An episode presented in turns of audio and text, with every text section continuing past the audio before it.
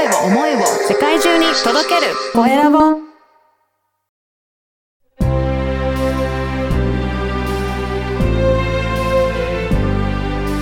経営者の志。こんにちは、コエラボの岡田です。今回は、シヌプリ、えーマインド女学院運営をされている東さえさんにお話を伺いたいと思います。さえさん、よろしくお願いします。よろしくお願いします。はじめまして、皆様、東さえです。よろしくお願いしおます。願いします。はい。まずは、あの、自己紹介からお願いいたします。はい、ありがとうございます。えーシヌプリマインド女学院運営しております、東さえと申します。はい。はいこの、シヌプリマインド女学院ってどういったことなのか、まずお 教えていただけますか？そうですね。シヌプリってね、ちょっとなんだろうと思いますよねそう。ですね。はい、これね、あの、女は死ぬまで一生プリンセスの略でシヌプリというふうに皆さんに呼んでいただいてるんですが、はい。もうね、この対象となるのは私たち昭和女子っていう形なんですけれども、うんあの昭和女子ってね、あの本当にこう時代の背景で、はい。もう努力と根性と我慢で生きてうんきてしまってですね、もうどんどんどんどん自分を後、あの後回しにしてですね、誰かのためにどうしても生きてしまうっていう選択をしてしまうんですね。はい。で、そのもう呪いを解いてですね、もう自分の人生、これから後半人生は自分のことを大事に、堂々と自分を可愛らしく表現しながら生きていこうよっていうところを大事にしています。そうなんですね。やっぱりそうですよね。あの、本当に家族のためとか、子供のためとか、あの、世間のためとか、まあ世の中のため、うん世界平和のためとか、結構いろいろ皆さん何とかのためって言って活動されてる方多いんですかね、やっぱり。そうなんですよ。例えばね、あの、岡田さんも周りにね、うん。あの、40代、50代の女性の方たくさんいる、い、らっしゃると思うんですけど、まあ、例えば夢は何ですかって聞いたときに、うん。うん私たちのこの世代の女性ってね、うん。ああ、子供の世界が笑顔で過ごせたら嬉しいです、はい。とかね、もうこの地球の美しさをあのうん。後世に残したいんです、とか、うん。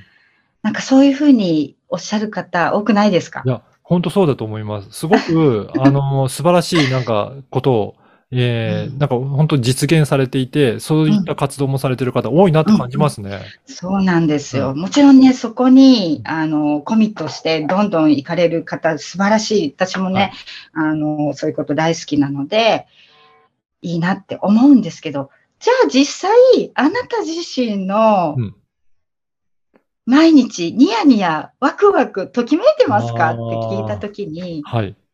えー、えー、みたいになるんですよね。うん、うん、そう。なので、まずは、その世界のことをもちろん、あの、手をつけてもいいんですが、まずは、あなたが、この人生、うんずっと続くってなった時に、はい。ときめきますか？っていうことなんですよ。今の人生。生、ずっと続くことを想像して、あなた今ときめきますかっていうことなんですよ。はあ。やっぱりそこを自分でそういうふうになってるかどうかっていうところなんですね。なかなかどうなんでしょうね。周りのため、うん周りのためで、結構自分のことを後回しにしてる人、もしかして多いんですかね？そうなんですよ。もうね、昭和女子は本当にもう我慢が美徳。なので、ね、そこをね、解いていきます。えー。これは、じゃあ、その、えーっと、シヌプリマインド女学院では、どういうふうにして、はいその、えーっと、マインドを解いていかれてるんですか？そうですね。プリンセスマインドをインストールするって、結局ね、自分で自分の人生を、あの、軽やかに自由に可愛げのある女性として生きていくっていうところなんですが、はい。よくね、もう自分の機嫌は自分で取りましょうってね、聞きますよね。はい。で、女性、あの、昭和女子ってねうん、この自分で自分の機嫌を取るっていうことがうん、ちょっとね、まだ難しい方が多いんですよ。頭では分かってるんですけど、はい。もう勉強大好きだから、いろんなことを学んできてますから、変わりたくて。だけど、そこが実は頭で分かってて難しいので、うん。シヌプリマインド女学院では、はい。もう他者から、人からそれをまず受け取るっていうところをまずやっていきます。そうなんですね。オンラインであ例えば、はいどんな感じで他者から受け取ることをやるんですか そうね。ですね。はい例えば、あの、まあ、これ一つなんですけれども、はいやっぱりね、褒められる機会ってすごく少なかったりするんですよね。ううんん。で、本当に、あの、オンラインで、ズーム上でなんですが、こう、何々さんの会とかいうのを、うんあの作ってですね、とにかくもう15分、こうはい。自分が話したことに対して褒めてもらうっていう体験をしたりとか、はい。これね、あのーへえ、そうなんだって思うけど、実際受けると想像以上なんですよね。おー。いや、結構、なんか、なかなかそういう褒められることないと、ずっと褒められると、うん。ちょっと、あの、照れくさくなったりとか、恥ずかしくなったりしそうな感じしますね。はい。そうなんですよ。そう、それとね、あの、シヌプリの、あの、一番の、こう、皆さん喜んでくださるところが、うんうん。実はシヌプリには、その女性、女学院ではあるんですが、はい。シヌプリメンズと呼ばれる男性がね、はい。イケメンの男性が何人かいておですね、でその中で、あの、メンズから褒めてもらうっていう経験もあの入れてるんですね。はい。はい。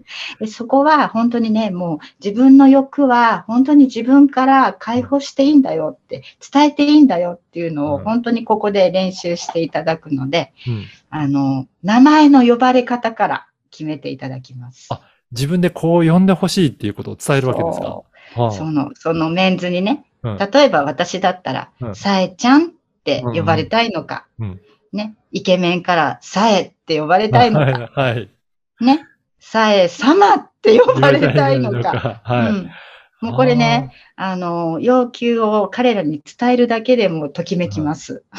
そうか。なかなか普段そういうのことをやったこと、あやってないと、どう伝えたらいいのか、そこも解放していくっていうことになるんですそうね。なんです。そう、自分の願いは本当に解放していいんだよって、これが叶うか叶わないかよりも自分の願いをまず知ることが大事なんだよって、うんうんそれを伝えることが大事なんだよっていうところを約3ヶ月ぐらいやっていきます。やっぱりこれ、すぐにはなかなかできるものじゃないですよね。そうなんですよ。やってもいいよっていう環境があってこそ。はい。うん。で、じゃあういうそれをうんなんとかやろうと思ってる人を見て、はいあ、じゃあ私もって思えるんですよね。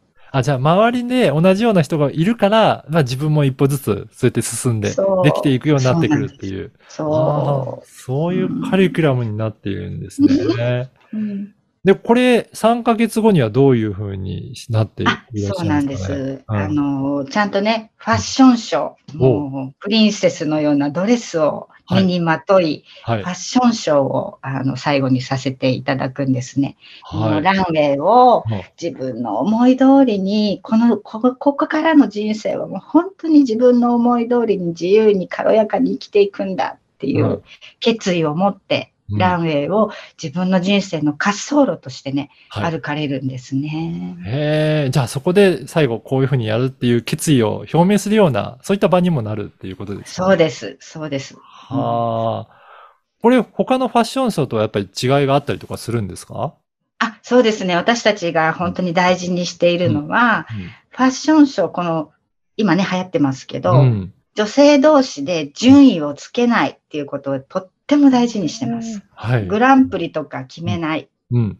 みんなそれぞれ可愛いし素晴らしいし素敵なんだから、こうお互いに、何々ちゃんはこういうところが素敵だねとか、もうこの3ヶ月でやっていくので、うんもう当日は、もうね、お互いがお互いの良さを引き出し合う、本当にね、感動の場所になるんですよね。いやー、すごい素敵ですね。